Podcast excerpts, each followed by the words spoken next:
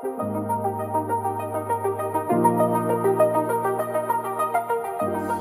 各位欢迎来到我们的阿普啊井边闲谈，我是大猫，我是介意，我是卡梅，我是杜杜。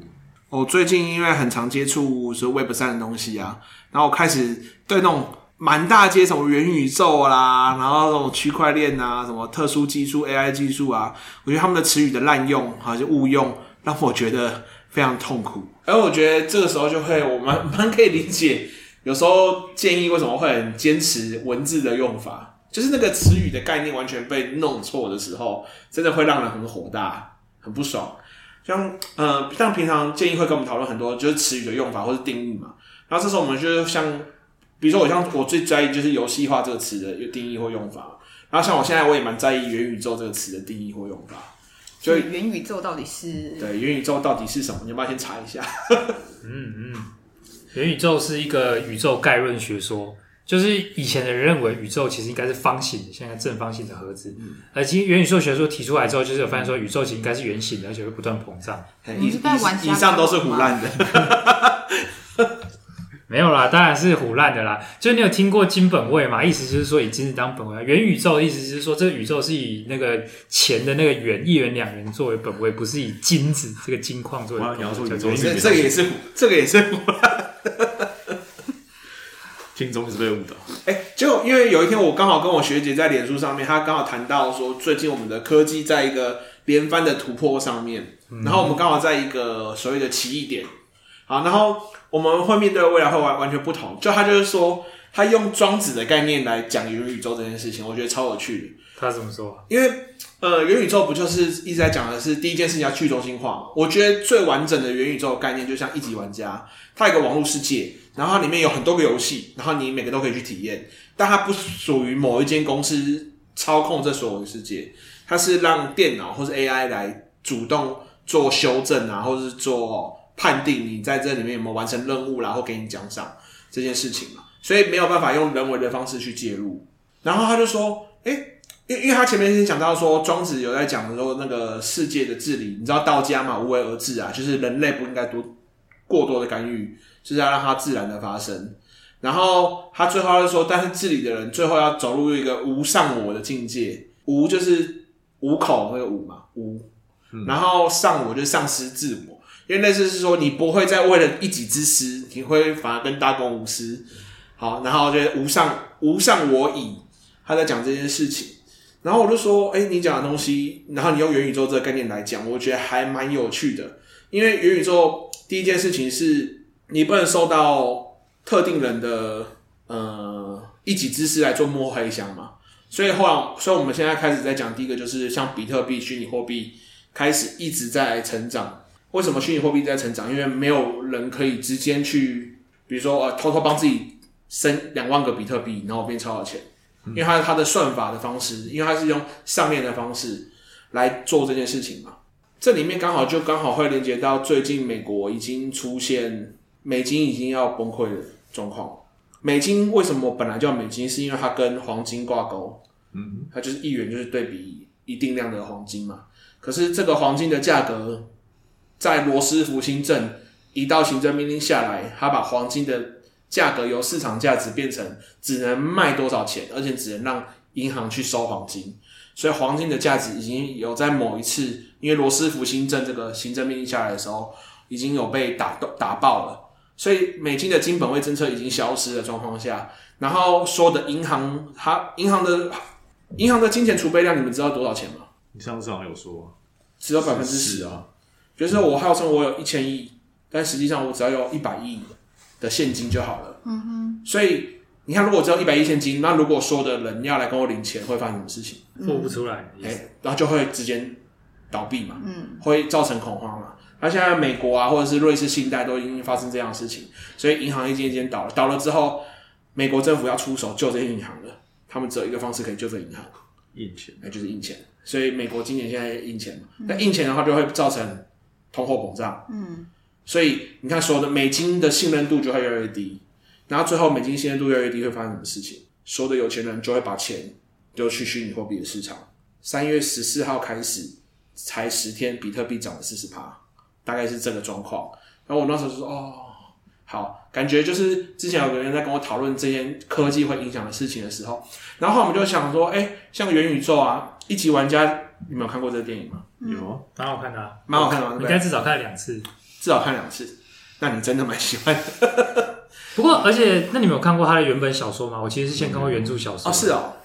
啊，我老实讲，其实不考虑视觉画面的话，纯以故事来讲，原著小说比较精彩。嗯，原著小说，因为我我其实我一直都觉得最好看的通常都是小说，然后再来可能是漫画或动画，再来才是电影。因为表现的手法，电影是最难表现。嗯，大家小说就是可以有保有你最多幻想空间嘛。嗯，好。然后现在讲一级玩家这个它的概念，就是要讲到说，我们会要求我们不能再让权力只当少数的掌权者或是呃有钱人来掌握，所以他们才会有这个去中心化的概念，嗯，也就是这个 AI 去治理这个世界的概念，呃，治理那个虚虚拟世界的概念。然后说，那不就是我们在讲的区块链世界的合约嘛？合约写好之后。你可以有有机会去跟动，但你没有办法直接，你没有办法在隐藏讯息的情情况下，偷偷的改了某些几率或某些东西。然后刚好就连接到最近，我不知道你们有没有听过一个故事，是那个有个实况主叫丁特，知道。然后他不是跟游戏橘子告起来，他就是说那个虚拟游戏，哎，他告赢了，就是法院认证黑局嘛。嗯，他就在告说你这个几率，你号称它的几率制作出来几率是十趴，实际上它。测出来之后二点五趴，也就是你广告不实，不诚信，哎，不诚信。好，然后其实后面有某些事情也都承认他在某些游戏不诚信，啊，就说啊不好意思，我们的数据怎样怎样怎样，然后我们可能就做一些不怎么样的赔偿啊，就是不对比的赔偿。我们说那这些事情其实到区块链都可以直接解决啊，因为你所有事情都是公开给所有人知道，也就是我们好像有很多事情，我们越来越在意公平这件事情，嗯，越往后越往。就是当我们的公民意识算公民意识嘛，越成熟的时候，我们是不是会开始越来越在意所谓的公平？那如果在公平这件事情的话，势必要某些东西要更透明。但以往我们的所有的制度好像都不太透明，然后就现在就开始，所有以前电影在演的东西就开始出现了，比如说像 AI 的突破，像 GPT 现在又发第五代了。对，我现在已经有点想要去付钱试试看。有点好奇他现在在走到什么地步，然后就马斯克就跳出来，马斯克现在就说要制止这些公司继续研发了，他开始对世界造成危害。什么危害？对啊，他怎么能这样子？嗯，他只说是危害嘛，那至于说什么危害，就是大家去想象嘛。反正我就跟你讲会有危害，然后开始会有些人阴谋论者去想象会有什么危害。那我哎，刚好我就那我来问一下，那你们觉得人工智慧这么成熟，你们觉得可能对世界造成哪些危害？以现就现况来讲，我不认为有什么危害啊。我会认为它现况比较像是，或者用危害会不会太硬了？我们就说会有什么衍生性的问题好了。哦，我觉得它确实是直接对我们既有的社会制度，包含经济、包含例如说职业等等的造成冲击啊。因为它就是在改写某一种人类社会可以运作的逻辑啊。嗯嗯，怎么说？可以多说一点吗？其实像如果以这个角度来讲的话。工业革命本身就对当时的社会造成危害了，嗯，因为它违反了原本的你可能掌握土地，然后掌握农业生产工具，你就会有钱的这种逻辑与状态，对吧？它变成是说，哎，我可以开始掌握某种东西是机器，而机器会创造大量的生产力，嗯，所以我觉得如果是以类似的角度来看的话，AI 的产生就有点像是又属于我们这个世代的工业革命，就是即将有更高的生产力、更集中的某种权力出现，嗯，对吧？我觉得这可能说不上是危害啊，但是如果你说对某些人的生活、对某些国家来说，或者是对整个人类社会的制度状况，会不会产生一些风险？我觉得确实是有的。可是我们人类也没有因为工业革命之后就毁灭啊，所以我觉得 AI 的事情，我觉得马斯克的例子也让我感觉到这是一种阴谋论，而且他其实已经有不止一次的记录，就是 其实就是自己的狂想，然后在那边利用自己的话语权与权力在那边放话影响社会，他也不是第一次这么做啊。所以我觉得这种事情，我我是不我是没有排除说有这种可能性，就是好像一定不会有一个毁灭人类的未来，或者是一定没有危害。可是我是觉得目前来讲，想这些或者是直接断定是这样，有点太缺乏证据，感觉需要有更关键的，例如说，呃，可能就是说 AI 直接覆灭了一个国家是怎么发生的，类似像这种证据嘛。当然，我们如果我们去知道背后的东西，我们可以来回来看一下脉络嘛。OpenAI 的早期投资者是谁？你知道吗？马斯克。但是他最后在收购的时候失败了，他变成非盈利基金会，然后最后他现在股份最大的大宗在 Microsoft 手上，微软，嗯，对，也就是马斯克收购失败，所以他已经没办法控制他了，所以他开始会跳出来去阻止他，因为本来他是可以握他手上的东西，他现在握不住了，所以他当然就会出来开始讲说要制止他们继续研发嘛。好，那假如说他制止他继续研发，他是丢出一个东西，就说哦，这东西会造成危害，这有点像是媒体素养的概念了，他有点在制造恐慌。那其实。呃，也的确，AI 成熟之后，对我们带来一些问题。比如说，我们现在第一个遇到的就是 AI 制图。那我们有没有想过智慧财产权的问题？嗯嗯，AI 制图是怎么来的？他上网去看大家画的图，他去看人类喜欢什么样的图，然后他开始做生成。嗯，那如果他今天吃了很多的料，是来自于某个绘师手上，他画出来的东西跟这个绘师有八七八像，请问这样大家有没有侵犯到智慧财产权？这就是我们会遇到的第一个问题嘛？那这个会师会不会很无辜？但是问题就是在来了，就变成说，那我们怎么样断定他有没有危害到这个人的智慧财产权？你们觉得有没有？我觉得如果纯粹以现行的法律制度优先的角度来看，我觉得绝对是有危害到。嗯，可是我刚刚其实有在想另外一种可能是，像这种科技的产生，有时候其实是重新定义某些法律或某些权利的机会。嗯，对吧？例如说。智慧财产权其实它背后的用意就有包含鼓励人们的创新与创作，认为应该要在经济上获得好处，所以被保护嘛。对，对吧、啊？那我我其实并不是说直接翻动这个这一个观点，就是应该要保护这样子的创新与创意。只是我觉得像这种 AI 的产生，有时候确实它可能会使得这种观点重新被翻动。我刚好补充一下啊，就是他为了鼓励这些人继续创作嘛，所以帮保护你的智慧财产权。但同时，他有一个强调性是，如果你的产出会影响到创意的再发生的话，这是不能被申请保护的。包含说，就像最早威士忌曾经有传说要去把抽牌这个动作申请智慧财产权，就是这个机制就受保护，但是就不通过，因为这样全世界所有的卡牌游戏只要抽牌都要问过他们。嗯，对，那你等于是扼杀了所有几大部分桌游的。创意发生，嗯好，所以这件事是被拒绝，所以还有衍生出了后来所有的机制都不受智慧财产权保护，这也就是桌游的盗版或山寨为什么可以这么猖獗，因为一定高不赢，机制是没有受保护。对，这边就是小小补充一下。好，那我们刚刚还要讲，你说绘图这件事情到底有没有？呃，以现行法规来看，你觉得有没有？你觉得它算不算？或者是以你的直觉，不要用法规，粉丝二创会算违法吗？粉丝二创是会算违法吗？就是有侵犯到财产权，因为不是有很多人会去模仿原绘师的。你说，例如说像那个画一些其他的剧情之类的，同人展之类的，对对对对啊，同人展之类的，或者是那个、啊、任天堂之所以会被网络戏称有最强东岸最强法务，很爱告就是各种的恶创啊。嗯，但好像那个通常没有侵犯到的原因，好像是因为它其实大家会知道说。原版是长怎样？那这样如果类推到 AI 的话，哦，如果还有注明这个是 AI 画的话，就可以是这样子的概念吗？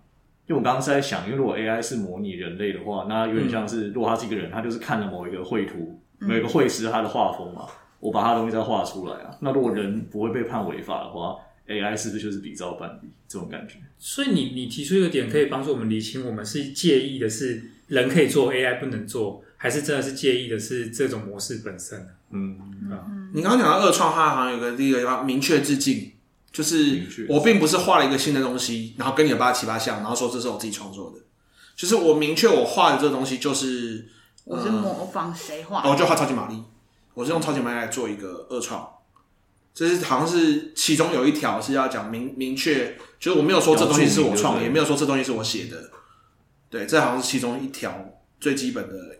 需求，可是到能不能告这件事情，因为的确好像迪士尼就有发生过很多类似的，就除了东岸最强法务，再来就是迪士尼。迪士尼对，好像有些二创好像有被迪士尼告，但是告了跟成不成立又是另外一件事情。嗯，因为其实呃，很多光是有的被告，他其实是在有一种法律的用法是，反正我知道告不赢，但我告你，你就会怕，你怕就会和解，和解就就给钱。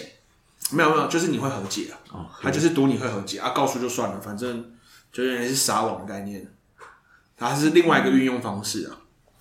但那种可能跟我们的，就我们比较超出我们的能力去谈论它是怎么运作。如果是在法律层面的话，嗯、我觉得我们好像比较可以从某一种，就是就算只是一般公民也会有的价值观层面去谈这件事情，我们认不认同？就是觉得，嗯，这样子是不是符合我们认为好的社会或好的世界运作的样貌？所以我觉得认不认同，它就是就是前面有个先讲的，啊，就是我明显我在致敬你啊，就是我明显我是在画你这个角色，而不是说我画了一个跟你很像的角色，然后说这是我原创的。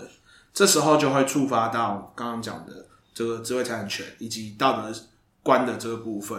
然后像 AI 作画这部分，是因为呃，现在有另外一条他们在讨论的是，到底有没有危害著作权？是关于你喂他食物的这个人。比如说，我很喜欢呃天野喜孝这个画家的画风，然后我就一直喂他天野喜孝的画，然后我希望你这个 AI 画出跟他的画很像的东西。所以，包含你喂食的这个动作，如果一直在喂某个绘师，或者是要求他上网去找某个绘师的画风，这个部分好像目前就有被认为是可能会侵犯，有侵犯。但你们自己觉得这样有道理吗？因为如果用嘟嘟刚刚的逻辑来看，假设今天有某一个勤勉的绘师，真的很喜欢你讲的天野喜孝，他就宽临摹他，然后他画出来的风格也都跟他八十七分像，嗯。那所以这个人不能这么做吗？不能这么做吗？就是因为刚刚我们讲听起来好像 AI 不能这样喂 AI，因为这样会违法。哦、那那如果有一个绘师，我们不是这样听起来就不是喂 AI 了吗？是喂给某个绘师、嗯、某个风格，不行这样吗？所以是不是有个第二条，就是你们拿来做商业行为啊？那假设我们用刚刚的例子啊，就是我还是喂给这 AI，、嗯、可是我没有用 AI 画出来的天野喜笑风格的东西去做商业行为，嗯、这样就该被接受了？好像也不没有。人画的也不能被接受，就是如果我画的画风跟这个绘师基本上已经算有九成像，但是我把我的画卖给某个游戏公司，那时候我说我意思是说都没有商业行为的话，嗯、就是都没有商业行为，这样就可以被接受了。都没有商业行为，可不可以被接受？哎、欸，这好像可以查一下。我自己是觉得它有一块让人感觉不能被接受的点，其实是跟人格有关诶、欸。啊，就是我的创作如果真的很有强烈风格，某份来讲，它就是我人格的延伸啊。例如说，手冢治虫的画风的那种强烈风格，嗯、是你一看就知道说，哎、欸，这个是他的画风，而且确实后续也有很多的漫画，不论是画风或者是分镜，或者是某些创作，你会看到有受到他的影响的这种风格。嗯，我觉得那是他人格的一种延伸。所以今天确实致敬是一个广泛的大家可以接受的做法，是因为那其实有点像是。我明确说我在致敬你，而且或者是它会让你有一种感动的感觉，是好像某一个大师的一种启发之后，开启了一整个新的创作的时代那种感觉，我觉得是好的，对吧？可是，在刚刚的例子里面，如果今天有点像是说我把你灵魂偷走的那种感觉。我觉得那其实是一种人格上让人感觉很差，像你们应该有都听过那个，我觉得我们好像有讨论过啊，关于那个声伪技技术啊，是 deepfake 对啊，你想想看，今天今天我觉得脸也是一个概念嘛，脸就是你的人格的延伸，所以如果把你的脸偷走了，我拿去做跟你完全没相关的事情，你感受上一定会觉得很不舒服。我自己去试着去体会，我觉得那不舒服就来自于说，属于我人格应该要被尊重而且有独立性的一部分被破坏了。就是举例来讲，例如说，假设杜杜大家觉得长得很帅。然后全台湾现在有十趴的年轻男子全部都复制自己的脸，全部的整形跟他一样吗？对啊，那你的人格的某一种就是属于你，因为你面貌带来的这种独立性就被破坏了。嗯，那我自己是觉得创作也有会有类似的感觉，是姑且先不讲现行法规违不违法，或者是是不是为了保护创意还是商业价值。我觉得纯以一种人类的感受跟情感来讲的话，我觉得这种我自己的风格跟我人格延伸的独立性被破坏，其实是一种不舒服的感觉。可是，我也我也必须承认说，我虽然觉得不舒服，可是我不是很确定，因此而阻止别人这么做，是否真的是一种我认可的正义？我还没有细想。因为老实讲，光是脸孔被人家拿去复制去使用，我自己其实也会想很久是，是就是虽然法律会认为是错了，而且真的刑法上要处罚，可是我真的会觉得有那么错吗？例如说，哎，有吗？有被刑法处罚吗？会啊，会被处罚，这是违反法律的。你说 Deepfake 对啊，A 片这件事情吗？对啊，对啊，它好像不只是因为 A 片就违法，还包含的就是你侵害到他人的肖像权的部分，那个部分也有处罚。Deepfake 算是 AI 的运用才产生的技术吗？嗯，或者说是至少是一种高度的运算能力啊。但是是不是它会有没有到 AI 可能不一定，对吧？不一定，对，但是是一种演算法的运用，对吧？因为它是用你的几张脸，然后去算出你的所有，对吧？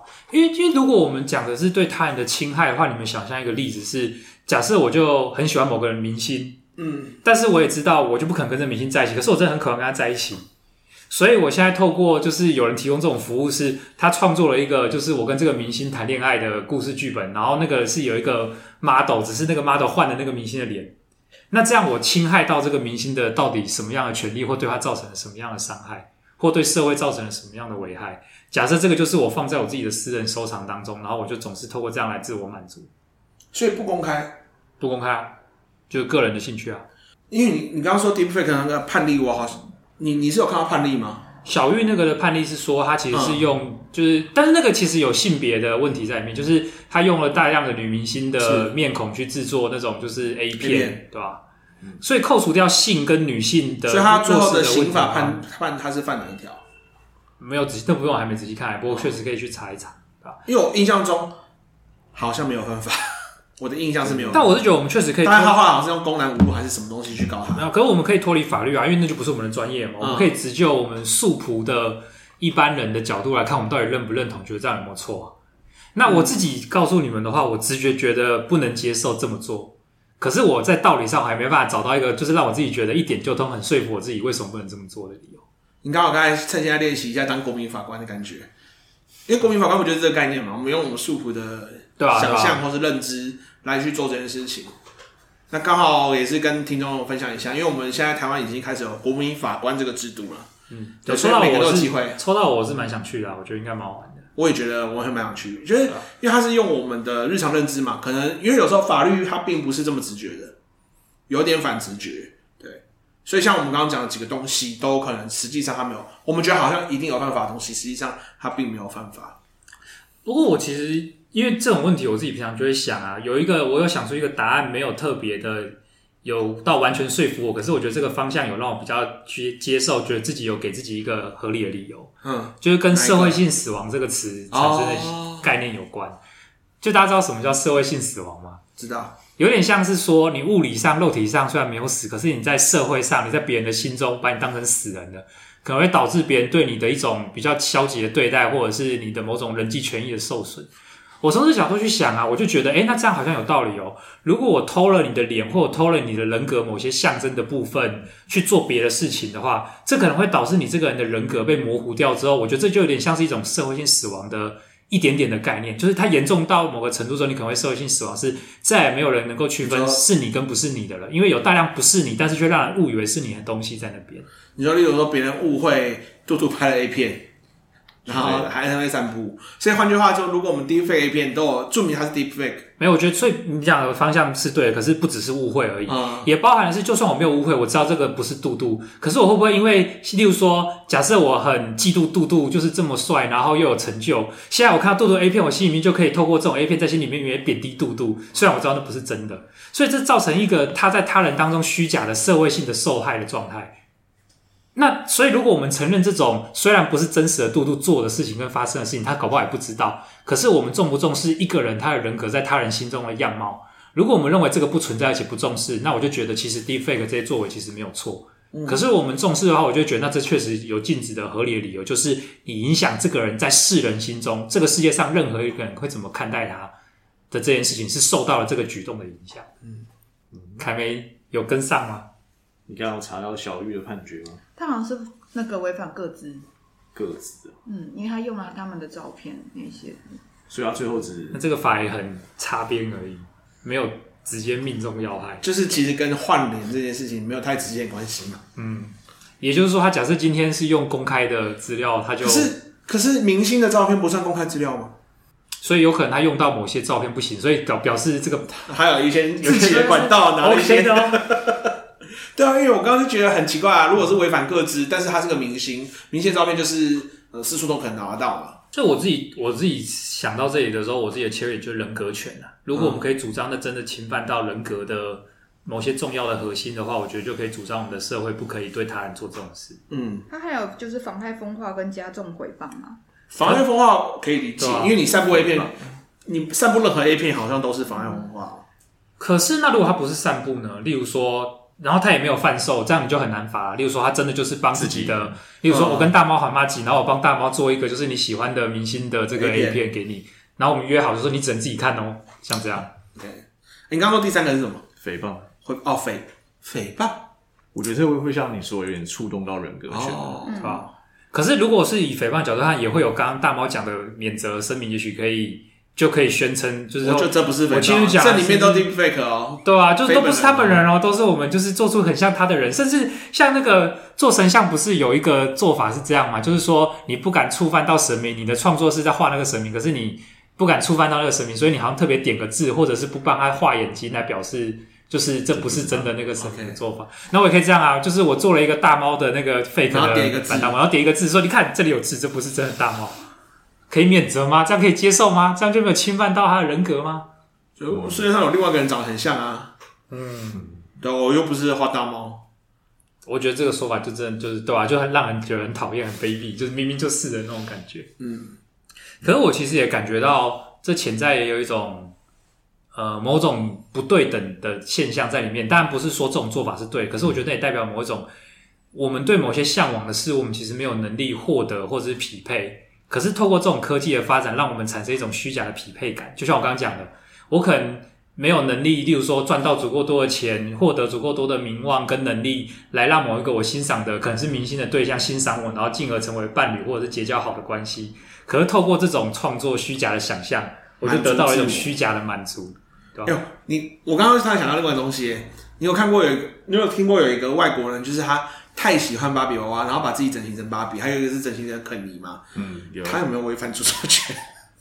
或者整形医师有没有违反著作权？嗯，对吧？因为我整形成别人的作品啊，法律上我还真的不知道啊，对啊。那直觉上呢？直觉上我觉得，直觉上我觉得，因为芭比不是真的人物，但是我，但是他我的作品啊，他设计师的作品啊，嗯。可是那这样的话，其实因为你可以想成整形就是一种永恒的 cosplay 嘛，好所以如果玩家 cosplay 你的作品有侵犯到你的权利嘛？如果那个没有的话，整形我想也没有啊。那如果他整形成肯尼之后去演电影，然后演肯尼，不是那这不就很直接吗？演肯尼就告就告电影公司直接讲完了，对吧？如果他以肯尼、啊，他去演电影，然后他没有说他演肯尼，但是你就知道他在影射肯尼。我们讲一个更夸张好，如果他整形成音速小子的造型，然后去演任何一部电影，宣称不是音速小子，可是我觉得大家看一看就知道是音速小子啊，所以啊，因为肯尼毕竟还是人啊，所以有时候确实会有点难说他的创造的比例有多高。可是音速小子完全是一个虚假的刺猬，完全是创造出来。因为最近有那个、啊，最近要演有芭比娃娃跟肯尼的电影要上映，我突然想到这件事情。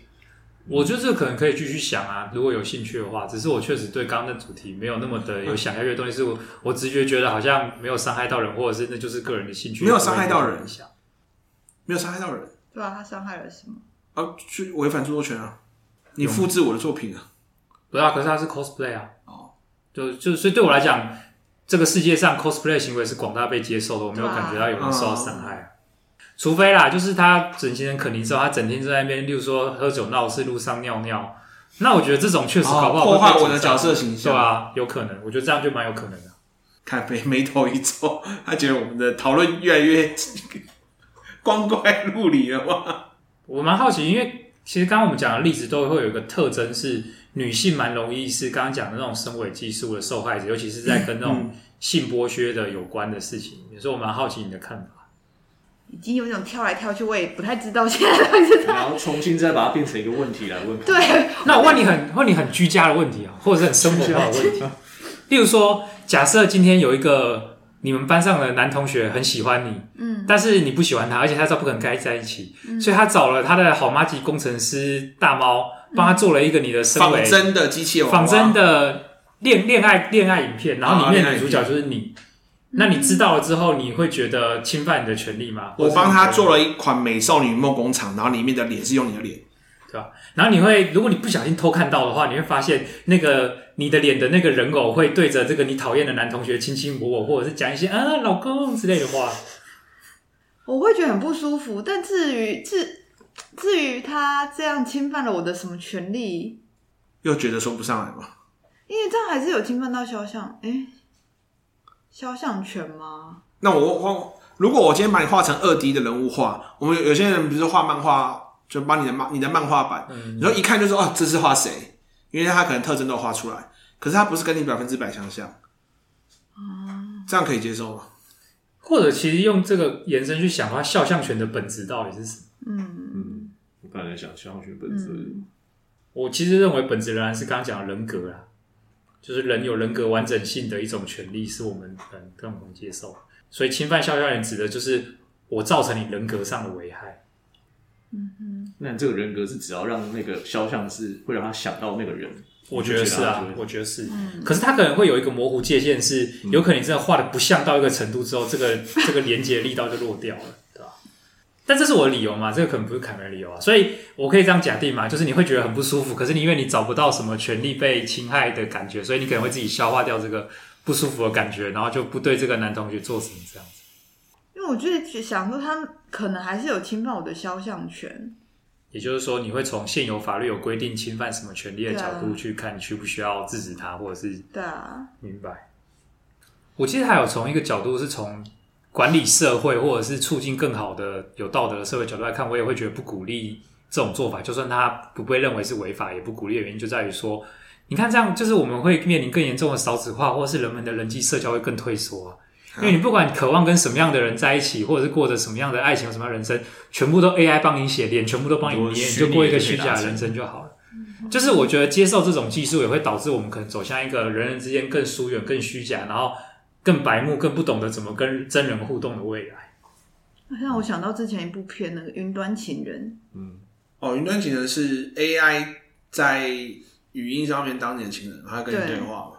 哎，前阵子不知道刚好有个新闻是，不知道哪一国的工程师，就是跟就是跟云端情人谈恋爱，然后后来他自杀，然后就死了。啊，是啊，对，为什而且他老婆还告那个？AI 公司吗？我忘记是哪家公司，他说因为那个云端情人不仅没有阻止他自杀，还鼓励他这么做。哦，然后他就说，如果他老公没有跟这个 AI 谈恋爱或者是谈感情的话，他老公就不会死。这样那个 AI 有没有违反机器人三原则嗯，他可能一开始就没有被写入这个原则。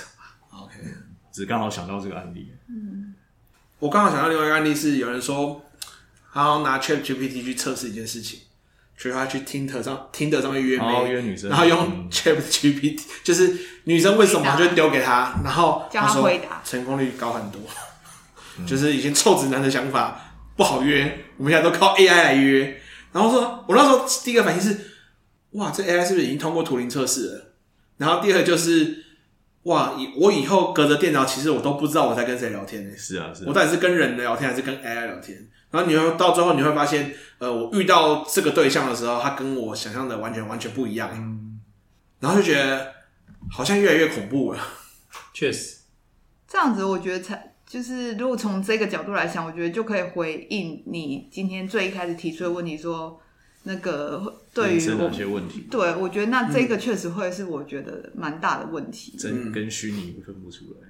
嗯，因为他可能他更知道怎么样跟女性对话，嗯，而、啊、我们有些很多人其实我们都不知道怎么对话嘛，或者是该怎么样回应他讲了什么，该怎么样接话。其实我们的确很多人没有这个技术。那我这个 AI 它也算是辅助我，还是对吧变成一种诈欺？还是变成一种诈欺？你看 AI 可以帮我辅助我开车，AI 可以辅助我做 PowerPoint，那 AI 辅助我跟女生聊天不过分吧？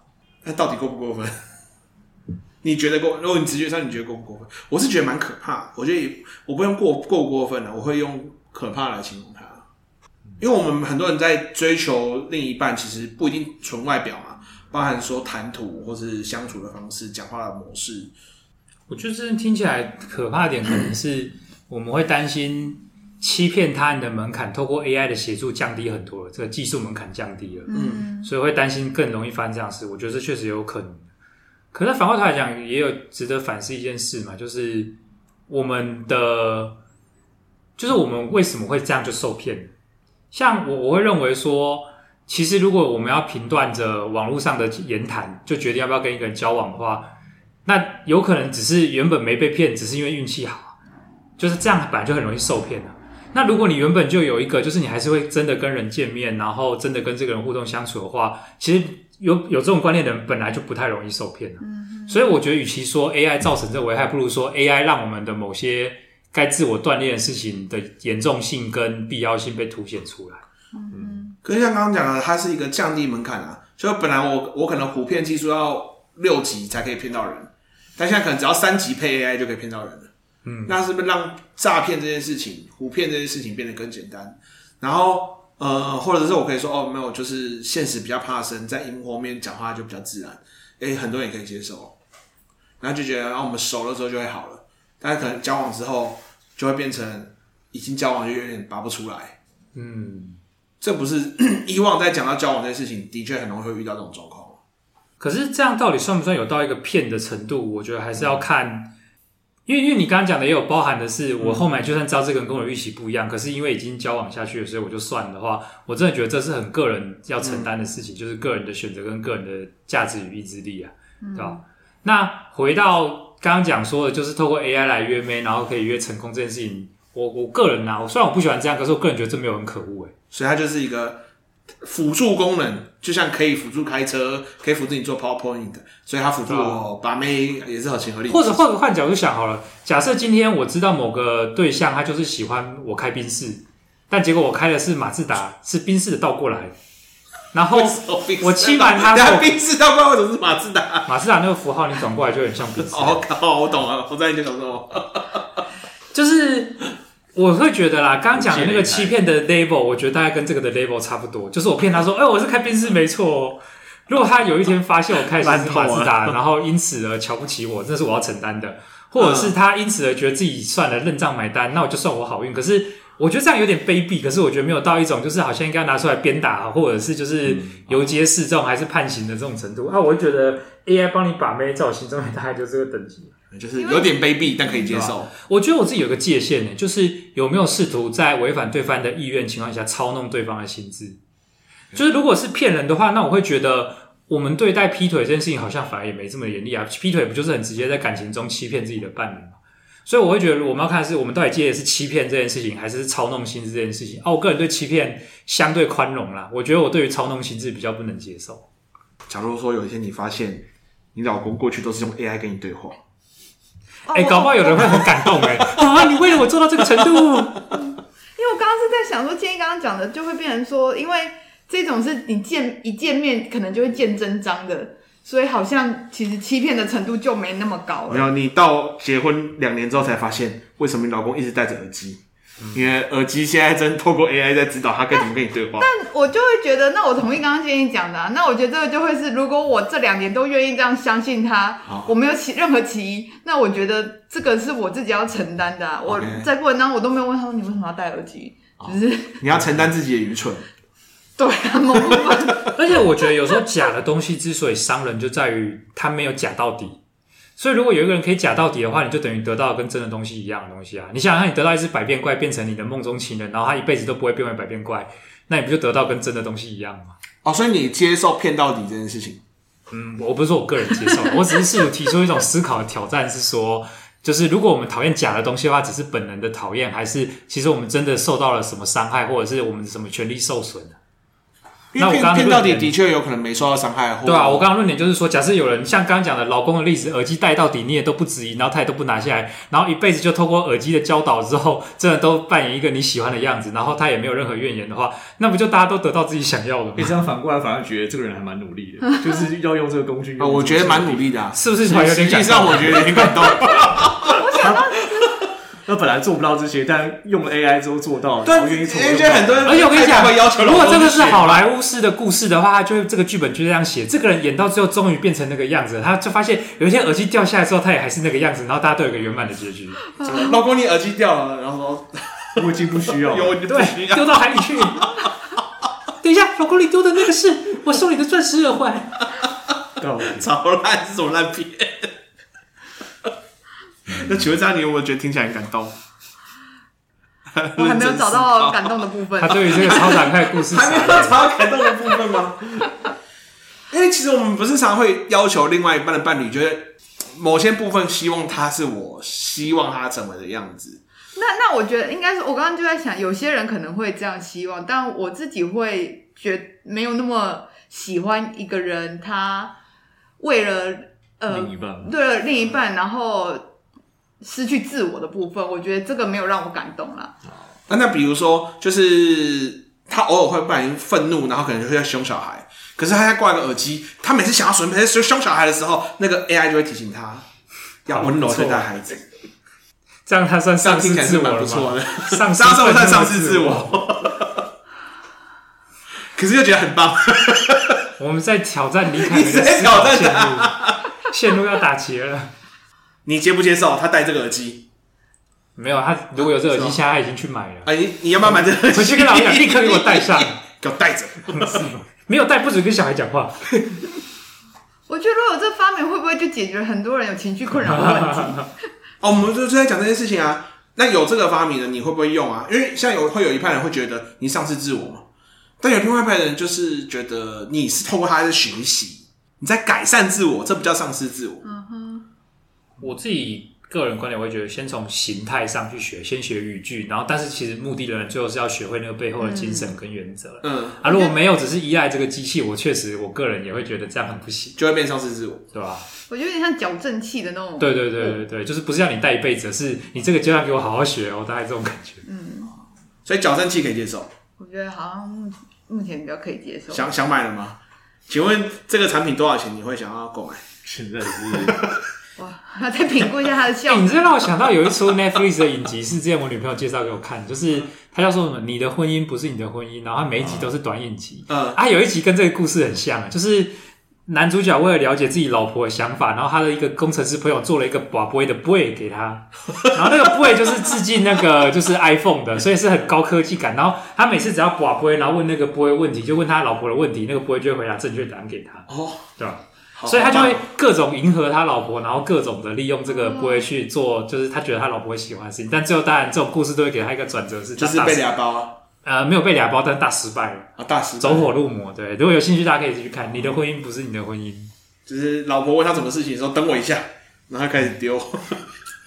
反正通常这种故事写的崩坏，都会来自于自己心里的某些怀疑啊。嗯，对吧？就是人心的裂缝，人心的裂缝，对吧？你不小心掉进那个裂缝。就，因为我总觉得，就是我现在明确知道有这个东西，那我觉得我交往一阵子之后，我会怀疑是我他也是跟这个人交往，还是有在跟那个机器交往，就是会出现的第一个疑问吧。嗯，但如果他仍然是有意识的使用的话，那就是跟人交往。例如说，哈，虽然机器告诉我这时候应该回出去，但是林北就是不想这样回啦。哦，他一定会有这种意志吧。那就跟你装了导航，然后导航告诉你要往左转，那你往右转，概念不是一样？我有时候会这样。那你装个屁啊！不是啊，因为有时候还是想听听看导航怎么说嘛。那你装个屁啊！但有时候还是不相信导航啊。啊，就是选择权还是在人身上啊。对啊，就是你还有叛逆的权利，就对了。嗯，好。我觉得这个应该反过来问一个问题，是说诚信到底在你们的假设要跟人交往的角度来讲，是不是重要到什么程度？例如说，某个程度可接受，他透过这种角色扮演或透过机器辅助来呈现，不是他真实人格的某些特质风格，然后大家可接受的话，我觉得代表着是那种，就是大家没有诚信洁癖嘛，对吧？可是老实讲，搞不好我自己，我觉得我人生中某些阶段是有的，然后我也认同有些人如果有的话，我也不会觉得是一个错误，我也会觉得这是他的价值观，而且值得去拥护，或者是值得协助他可以过这样的生活，就是说。如果他真的就是很介意谎言，不能容许自己的伴侣、自己的交友对象有一丝谎言的话，我也很尊重这样子的价值观，甚至是有点敬佩的。你现在还有吗？我不会啊，我刚不讲了吗？我对于谎言相对宽容啊，因为我到了这个年纪，我其实更能理解包含大人或小孩某些说谎背后的一种善意的谎言吗？不是善意，我觉得是可以同情或同理他们的某一种，他们其实有点地狱的处境，就是那是一种这个人其实有一些状态不好，可他没有能力处理。地狱是哪个字？就就是 hell hell 的那个地狱，极够哭的地狱。也就是说，人如果受苦的话，更会找那些方法，可能让自己继续受苦，或者是不感觉到痛苦。可能那时候有时候就是变成是说谎或某些不道德的行为，也有可能会伤害到他。我是觉得有点可怜。